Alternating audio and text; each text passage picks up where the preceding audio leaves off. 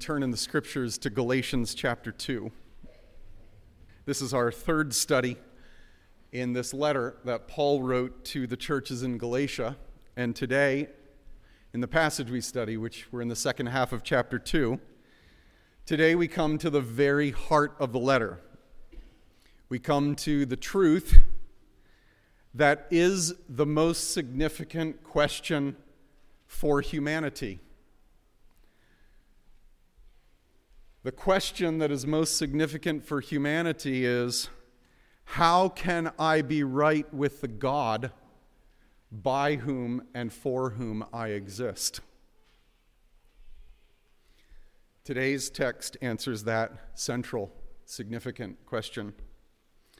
Of Paul's 13 letters in the New Testament, Galatians is the one he wrote earliest. He wrote it in AD 48, less than 20 years after the crucifixion, resurrection, and ascension of Jesus. About a year after Jesus' crucifixion, resurrection, and ascension, Paul himself had been miraculously converted when Jesus, the risen Messiah, confronted him personally. And immediately, Paul began preaching Jesus as the Messiah. For the next 15 years, Paul would grow as a disciple and as a disciple maker, until around 46, his home church in Antioch of Syria would send him and Barnabas on the first church planting mission. It was a 2-year mission to plant churches in the modern region of Turkey, mostly, and there, amid much persecution, God used these men, Paul and Barnabas, to plant churches. A few of them were planted in the southern region of Galatia, in the cities of Pisidian Antioch and Iconium and Lystra and Derbe. All those towns were in Galatia, in the southern region of Galatia, and Paul had planted churches. About a year after that church planting mission ended, Paul writes this letter back to these churches that he had risked his life to plant and so deeply cared about. The issue for writing the letter, or the problem which necessitated the writing of the letter, is that many of the converts in these churches that Paul and Barnabas had planted had come from a Jewish background for their whole lives. These new converts had lived under the law of Moses. They had been circumcised. They had followed all of the religious rituals and the ceremonial rituals. They had eaten what they were supposed to and not eaten what they were not supposed to. These converts to Christ, within the first year, have teachers who start coming into town saying, "You've heard about Jesus, and that's great. You've heard that Jesus is the Messiah, and he is. But you don't need to leave Judaism. You don't need to leave Moses behind. You need Jesus and Moses. You've been saved. You want to have a relationship with God. Coming to Jesus is the first step. Now you need to obey the law that's been in effect for the last 1,000 years, the law that you guys are familiar with. If you add the law to faith in Jesus, you'll be saved. It'll finish the work that Jesus began. You need to combine Jesus and Moses." That's putting it very bluntly. They probably put it in much more deceptive terms. But they were saying, you guys have lived under the law your whole lives. Continue. You don't need to let it go. And Paul is deeply concerned that the people are being swayed by these false teachers. And so he writes this letter. And what he writes in the letter is essentially, there's one gospel, only one gospel that can save. And it is the gospel that I'm preaching, not the gospel that these people are, the so-called gospel that they're preaching. And he proves that his gospel is the one and only gospel by describing his own history. He says, the gospel that I'm preaching came from God directly. I didn't learn it from any of the apostles. And then he goes on to say, even though I didn't learn it from any of the apostles, over a decade after I had been preaching this gospel throughout the Roman world, I checked what I was preaching with the apostles. They fully confirmed what I was preaching and said, you don't need to tweak it at all. So Paul says, my gospel is from God. It's not from the apostles, but all the apostles affirmed it. And in today's passage, he's going to go a step farther, and he's going to say, and in fact, my gospel corrects any of the apostles if and when we go astray. Galatians 2:11 through 21. But when Cephas, that's the Aramaic name for Peter, when Cephas came to Antioch, that's where Paul and Barnabas were, that was where their home church was. It's about 100 miles, a little more than 100 miles north of Jerusalem. When Cephas came to Antioch, I opposed him to his face because he stood condemned. For certain men came from James. He's the lead pastor down in Jerusalem. Before certain men came from James, Peter was eating with the Gentiles, non-Jews. But when they came from Jerusalem, he drew back and separated himself, fearing the circumcision party. That term, the circumcision party, indicates that these men who came up from Jerusalem believed it was necessary for followers of Jesus to be circumcised as Jews in order to be right with God, in order to be a full part of God's family. Verse 13. And the rest of the Jews, those who were eating with Peter, they acted hypocritically along with him. In other words, they stopped eating what they were eating and with the people they were eating. They acted hypocritically along with him so that even Barnabas was led astray by their hypocrisy. But when I saw that their conduct was not in step with the truth of the gospel, I said to Cephas publicly before them all, if you, though a Jew, live like a Gentile and not like a Jew when the Jews aren't around, how can you, and he's saying now by your opposite behavior, how can you now force the Gentiles to live like Jews? So Paul is confronting the lead apostle with the gospel for hypocrisy. He's basically saying, Peter, you're saying that the gospel is one thing, but you're living, at least in certain situations, like the gospel's another thing. Now, I think Paul's confrontation of Peter continues into verses 15 and following. I think it goes to the end of the chapter. Because in verse 16, he's going to say, we're Jews by birth. He's continuing to talk with Peter. And here he gets right to the heart of the matter. He confronts him for hypocrisy, and then he goes for the center of the matter. We ourselves are Jews by birth, Peter, and we're not like those Gentile sinners. What he's saying is, both you and me have grown up with the law. We're not pagans. And yet, verse 16, we know. I can hear Paul's pleading. You and I, we grew up the same. Yet we know that people are not justified by the works of the law, but through faith in Jesus Christ. So also we have believed in Christ Jesus in order to be justified by faith in Christ and not by the works of the law. Because by the works of the law, no one will be justified.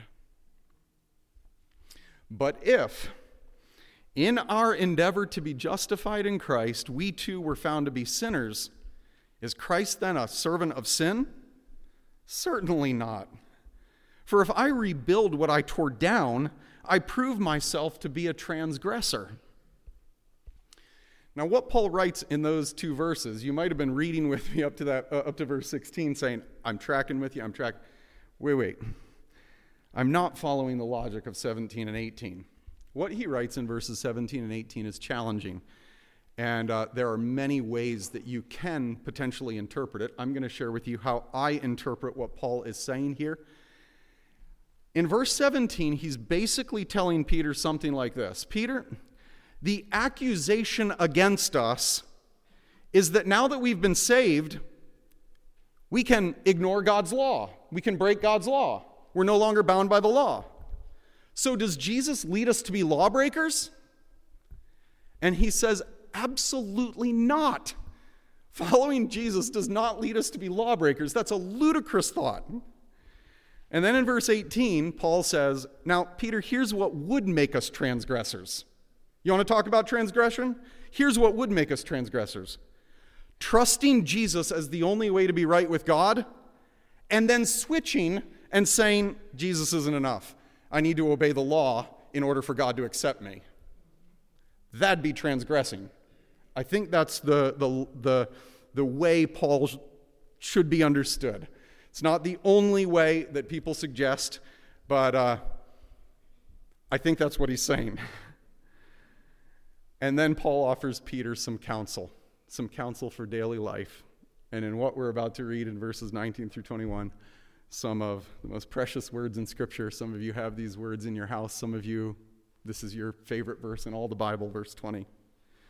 Paul writes, verse 19, for through the law, I died to the law so that I might live to God. I have been crucified with Christ. It is no longer I who live, but Christ who lives in me.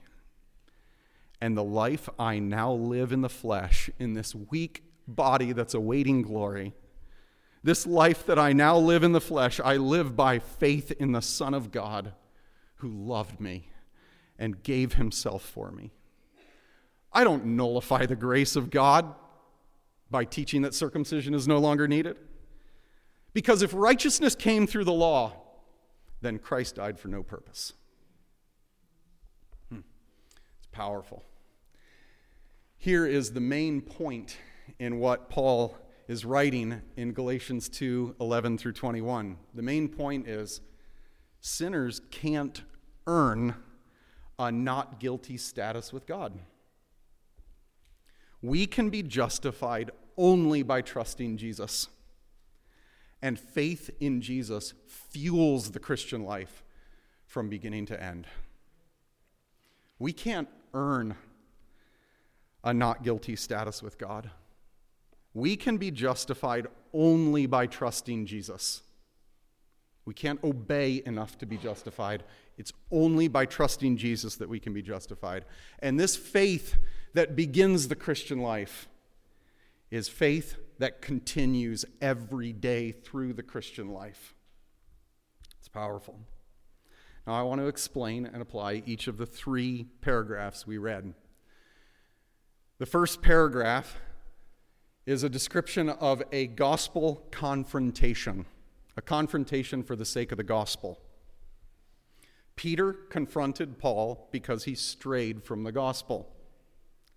It was a public confrontation because the hypocrisy was public. As the text puts it, Peter was not in step with the truth of the gospel. Now, I want to describe a little bit of what Peter was doing. I think all of us get the gist, but I want you to know that there's a lot of exploration that you can do in reconstructing the whole situation of how Peter was persuaded after years of preaching the gospel. But simply put, Peter knew better.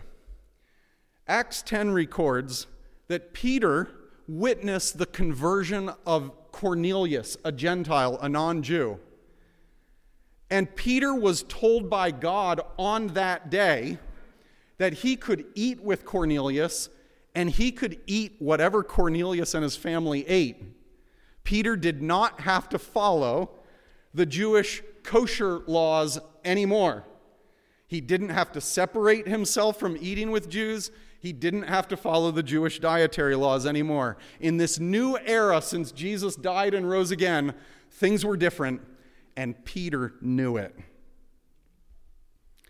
Even more than the law situation, Peter had known by the coming of the Spirit on Cornelius and his household that non-Jews could be saved without becoming Jews.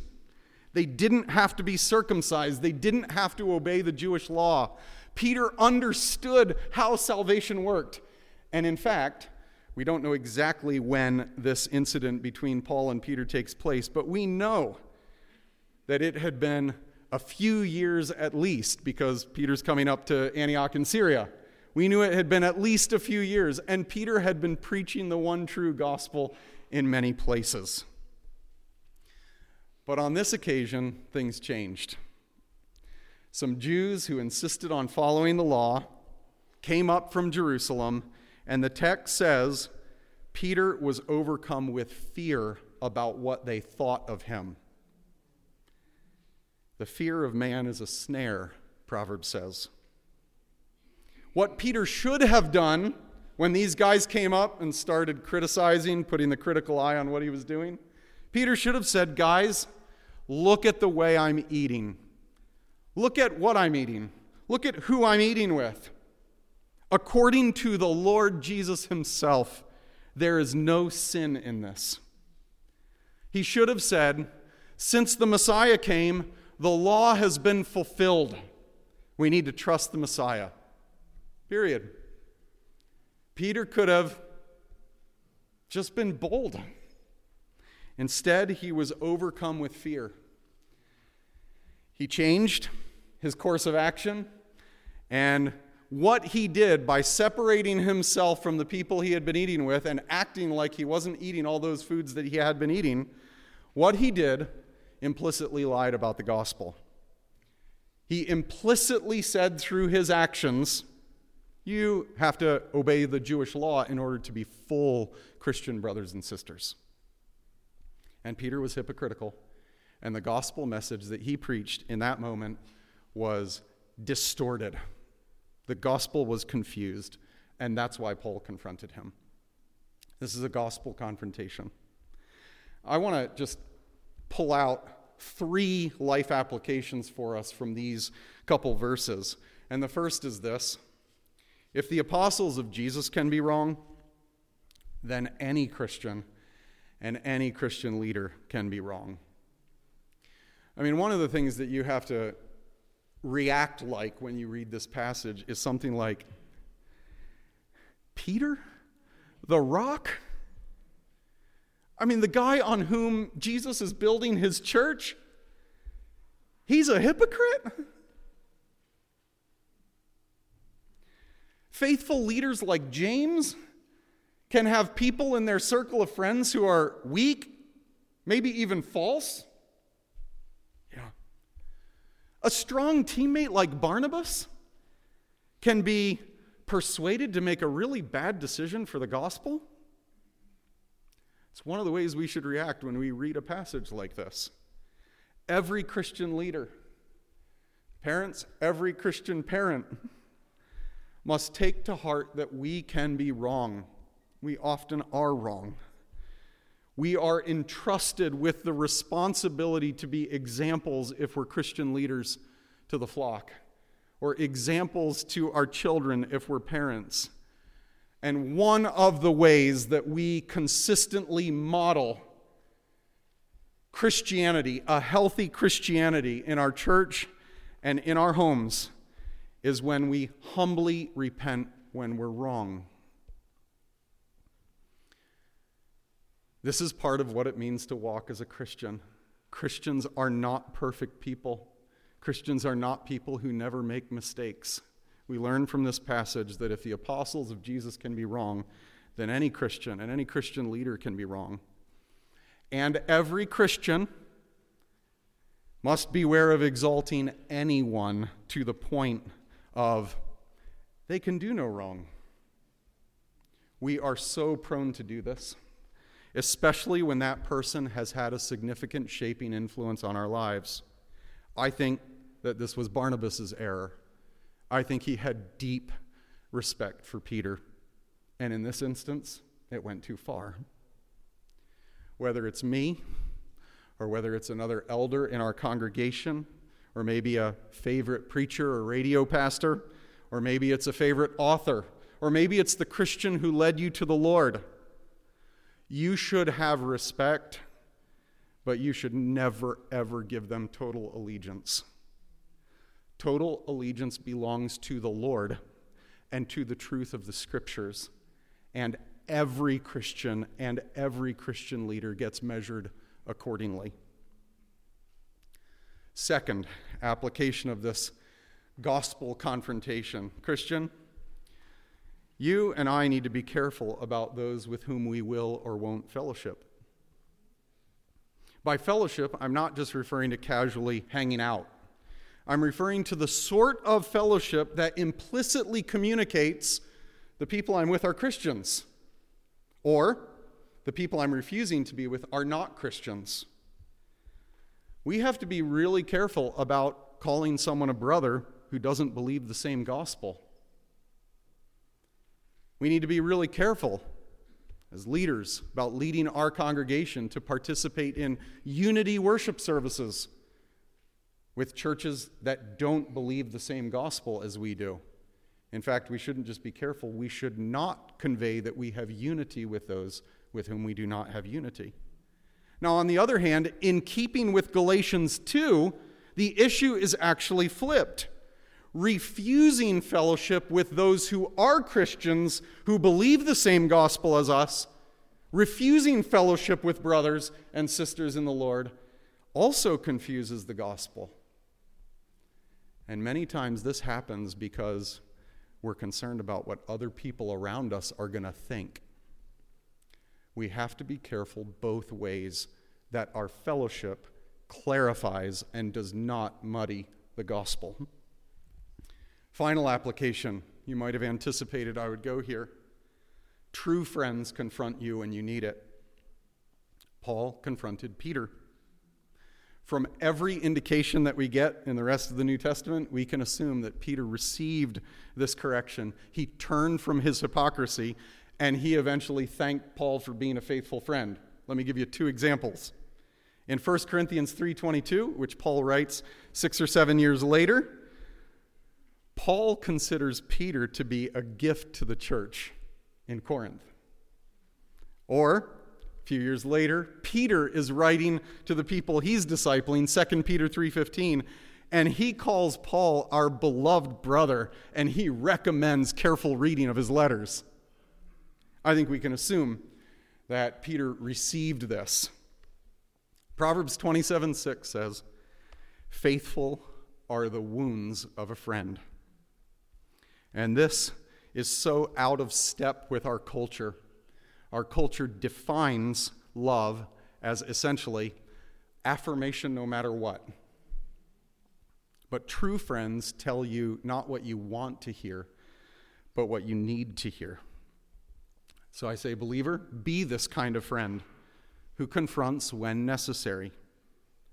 I'm thankful that many of you demonstrate this kind of friendship within our congregation and have demonstrated it to me. I tried to journal out a little bit in preparation for this message, but I can just say dozens of times a year I experience the correction from fellow believers, from friends. I experience the correction from my wife, for which I thank God, from my children on occasion. It's humbling. I thank God. I am so thankful for our team of fellow elders. I submit myself to the input and the criticism of those with whom I team teach.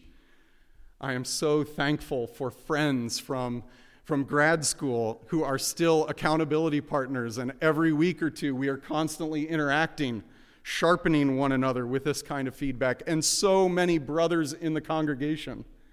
I experience this all the time, and I want to say, Tri-County, let's keep doing it more and more and more. And believers, we are wise to pursue, to seek this kind of friendship, to seek out faithful friends who will confront us when necessary. Just before I leave this point, I want to make one side comment. Sometimes we debate whether an issue is serious enough to warrant confrontation, and it's not always easy to tell, but Paul's example shows us that when the issue is as serious as the gospel, it is certainly worth confronting.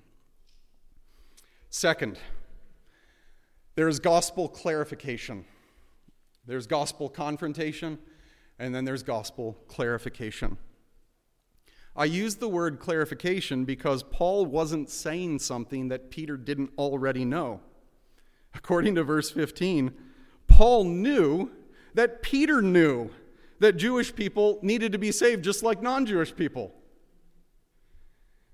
Again, we don't know exactly when this confrontation happened, but we know that Peter and Paul had both been preaching the one true gospel publicly for several years. And these verses, verses 15 and 16, bring us right to the letter's heart.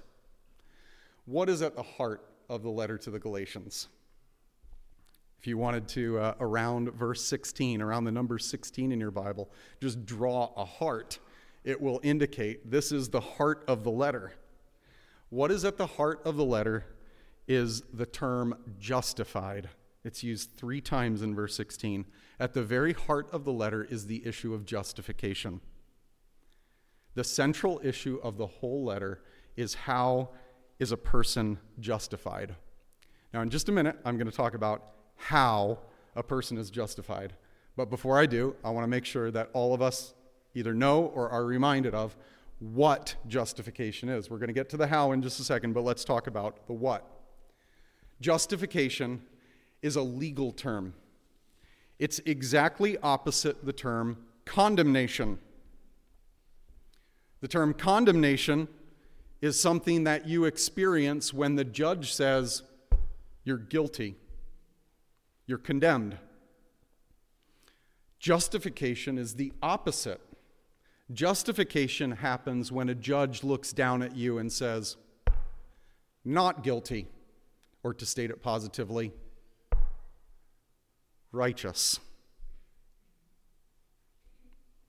Justification, according to the scriptures, is not God making you righteous, changing your life so that you are righteous, and then saying, I've watched that person live a while, they're righteous, so I'm going to declare it. That's not justification according to the Bible. Justification is a once-for-all declaration that you are not guilty but righteous in his sight. God is not making us sinless. He's declaring us. He's declaring our status to be forever righteous. And now the question is, how? How? 3 times in verse 16, Paul says negatively how it doesn't happen. We cannot be justified by the works of the law. That is, by obeying all that God demands. So let's just take a little test. God demands that you love him and serve him with your whole being, your thoughts, your words, your actions, your motivations, your desires. How are you going to do when you stand before the judge and are evaluated on that demand? Love me with all you are and have. God demands that you never take his name in vain, but that you always represent him accurately. How are you doing? Never taking God's name in vain and always representing him accurately. He demands that you never lie, that you never slander another person or even desire another person to be slandered. He says, do not commit adultery, even in your heart. Jesus accurately interpreted God's demand. How are you going to do when you stand before the judge who demands no lies, no slander, no adultery? How are you going to do? I've barely scratched the surface of God's demands. I haven't considered his demands for never covet, never complain, always choose to be joyful in the Lord, to rejoice in the Lord. There are commands regarding always trusting the Lord and never fearing. There are demands regarding our family responsibilities and our responsibilities with our money and our responsibilities with our church family. How are you and I going to do when we stand before the judge and give an account on the basis of obedience to his demands? The works of the law don't justify us. The works of the law condemn us. Every one of us must take it to heart that there is not a chance that one of us could stand in God's courtroom and hope to be declared righteous on the basis of our obedience. Negatively, Paul says 3 times, by the works of the law, no one will be justified. Positively, he says 3 times, justification is by faith in Jesus the Messiah, faith in Christ the Messiah, Jesus. The only way to be justified by God is through trusting Jesus, not by obedience to the law. You say, how can this actually happen? It's because the judge has appointed a legal representative to stand in our place. According to the Bible, Jesus the Messiah is God's appointed substitute. Jesus is the one who lived and died in the place of all who would take refuge in him. As God prophesied in Isaiah, centuries before Jesus ever came, I'm reading Isaiah 53:11. My righteous servant will justify many because he will bear their iniquities. Justification comes about through Jesus, the legal representative appointed by God the Father to stand in the place of all of us lawbreakers. It's the only way justification happens. So verse 16, if we bore down into it, offers us 2 options for how to be justified. Either you try to earn your way through obedience, or you trust Jesus as your representative. The first is impossible, but it basically describes every religion in the world, including every false version of Christianity. They all essentially say the same thing. Try to be a good person. Try to live a good life. Hope that you'll get in. But the one true gospel is different. God confronts us. It's good news, but it begins here. God confronts us as lawbreakers who are condemned before him.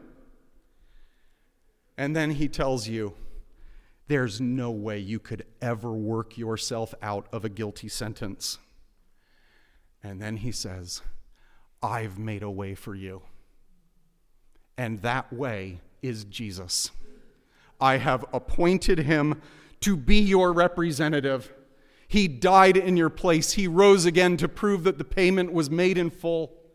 Call on him. Trust him. Follow him. He is earth's king, the Messiah, and he is the one appointed advocate for a lawbreaker like you. Flee to him and trust your life to him. The third facet of today's passage is gospel counsel. Paul counseled Peter, the Galatians, and us to live every day trusting Christ. Paul concluded his confrontation of Peter with counsel on how Christians should live every day, how Peter should live every day, how every believer in Galatia and in this Tri-County region, how we should live every day. It's trusting Jesus. This is verses 19 and 20, where Paul stresses that we must realize, every Christian must realize that if we have trusted in Christ, then we have been united with Christ. Christian, you need the truth of verses 19 and 20. You've trusted in Christ. You're united with Christ. Permanently. Spiritually. Really. Mystically. When I say mystically, I mean don't expect that you are going to feel it in your gut. It is true. It will one day be seen to be true that you're united with Jesus. But don't expect that every day you're going to feel it's true. You are united with Jesus. Paul stresses in verses 19 and 20, we must realize that we've been united with Jesus And he stresses this union in three ways. In verse 19 first, he says, you need to realize I'm united with Christ's law-keeping, and therefore I'm dead to trying to earn my justification. Christ kept the law. I think that's what Paul means when he says, through the law I died to the law. It's through the law-keeping of Christ and through Christ's bearing of the punishment of the law that we die to the law. Similar to Romans chapter 7. I'm united to Jesus, the perfect law-keeper. Jesus' perfect law-keeping has been imputed, legally credited to me. I don't have to earn God's smile. I need to trust Jesus. I'm dead to trying to earn God's smile through my obedience. I need to trust Jesus. Second facet of our union with Christ comes in verse 20. I'm crucified with Christ. I'm united with Christ's crucifixion. And that means I am freed from the penalties that my law-breaking deserves. Christian, I hope every one of us is saying in our hearts, thank you, God. Free from the penalty of the law. Because Christ, the perfect law-keeper, was crucified for me, the death-deserving lawbreaker. He died in my place as my substitute, bearing my punishment. Praise God. I must never, ever, ever return to living as if I need to earn my way out of punishment. God forbid. The third facet of our union comes later in verse 20. I'm united with Christ's resurrection. He says, nevertheless, I live, meaning I live in Christ. I'm empowered to live a new kind of life by the indwelling Spirit of Christ in me. He actually says, Christ lives in me. Wow. Christians, be built up by your union, the truth of your union with Christ. You're united with Christ's law-keeping. You're united with Christ's crucifixion, bearing the punishment for your law breaking. And you're united with Christ's resurrection so that you can say, I live by faith in the Son of God who loved me and gave himself for me. And you can say that even while you're in the flesh, in this weak body that's awaiting glory. I live every day until I see him by faith in the Son of God who loved me and gave himself for me. Jesus rose again. He's alive, and I'm united with him forever. So the resurrection power of Jesus is at work in me, propelling me to love God and keep fighting my sin. The resurrection power of Jesus is in me to keep propelling me to grow in my love for the Word and in my love for the church. Christ is at work in me. His resurrection power is in me, propelling me to keep warring against worldliness and against selfishness. Paul concludes in verse 21, Christ didn't die for us in order to throw us back to the old way of trying to work our relationship with God. No, Christ died in order to justify us. He died in order to reconcile us to God. He died for us so that we'd trust him and stop trying to work for it. Trust him alone. He's enough. That's how verse 21 ends. And here's where I end. Christians, all of us, every day, need to be constantly reminded that our relationship with God does not depend on our performance. Every one of us, every day. I do not have a relationship with God based on my performance. It is so easy for us to slip back into legalistic ways of thinking, law-keeping ways of thinking. We so quickly slip back into thinking like, God must not love me because of all the ways I've disappointed him lately. Or to the contrary, you know what? I've had a couple good weeks. I think I can expect the smile of God. I've not been failing like I did in the past. I think I'm actually maybe starting to impress him and prove myself to him. These are pagan ways of thinking. If you are thinking about relating to God on the basis of your performance, you're not relating with the God who's there. He doesn't have relationships with people on the basis of your good performance today or your poor performance tomorrow. The only way that we can have a relationship with the one true God is through faith in his appointed Messiah. The one true God enters into a relationship with those who trust his Son. Period. Verse 20 has this precious thought, and I want to end with some applications here. The only way Christians should live every day is by faith in the Son of God who loved me and gave himself for me. I don't relate with God. I don't have a relationship with God on the basis of my performance. He relates with me on the basis of my union with his Messiah. I'm united to Jesus by faith, and that's the only way I have a relationship with the one true God. So, Christian, I wonder, are you depressed today? Maybe you say, I'm weary. I feel like God is distant from me. I'm drowning in stress, in tiredness. Paul, I think, would offer much counsel, but I think the core of his counsel to you, if you're weary and depressed, would be live by faith in Jesus who loved you and gave himself for you. When you trusted Jesus, the Holy Spirit united you to Jesus forever.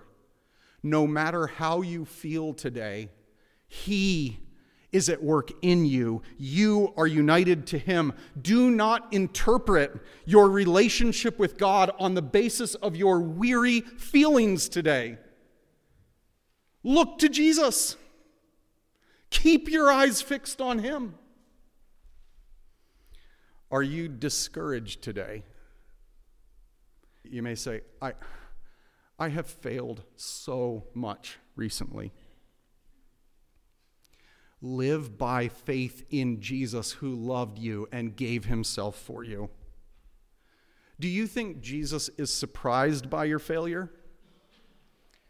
According to the scripture, Jesus understood all your failures as he was dying for them. Jesus died for all of your sins. Jesus knew, if you will, the mess he was getting himself into when he in love committed himself to you. Trust Jesus who loved you and gave himself for you. Don't interpret your relationship with God on the basis of your past, your long distant past or your immediate past. Interpret your relationship with God. I have a relationship with God because Jesus loved me and gave himself up for me. I wonder if this week in particular you're experiencing rejection from family, or maybe you're frustrated or disappointed with Christians, your Christian family. I would say don't interpret your relationship with God, whether God loves you and is for you or not, based on others' opinions of you. Trust Jesus. It's only on the basis of Jesus as your representative that you have a relationship with God. Don't look to others' opinions of you to affirm it. That will be up and down and up and down and up and down. Look to Jesus. He loved you. He gave himself for you so that you could be forever justified, righteous in God's sight. Maybe just a general category. You're just weighed down with hardships. It's one of those seasons, you say, when it rains, it pours. My kids are sick. Work is unbearable. I think I'm going to have surgery. And I woke up this morning and my car's not even working. In such situations, we are tempted to think, God, why are you against me? We interpret circumstances to mean something about God and our relationship with God. Don't interpret God's love for you on the basis of today's or yesterday's experiences. Paul would say, live by faith in the Son of God who loved you and gave himself up for you. Do you see, Christians, we need this every day. We need this counsel. Keep living every day by faith in the Son of God who loved you and gave himself for you. Our weak and struggling and often failing lives must be fueled by Christ's love. So that when people say, what drives your life? You say, Christ. To live is Christ. I'm trusting Christ. I got nothing but Christ. God tells me I'm united to Christ and I'm indwelt by Christ's Spirit. I'm forever loved by Christ. To live is Christ. That's the counsel Paul gives us Christians. The Christian life is not just begun by faith in the Son of God. It is lived every single day by faith in the Son of God who loved me and gave himself for me. Let's pray. Oh Lord, fix our eyes on Christ. May we live every day by faith in the Son of God who loved us and gave himself up for us. I pray that we would face trials by faith in the Son of God who loved us and gave himself for us. God, I pray that we would face rejection by faith in the Son of God who loved us and gave himself up for us. God, I pray that we would face failures and success by faith in the Son of God who loved us and gave himself up for us. Fix our eyes on Jesus. For him, we are and will be forever thankful. Amen.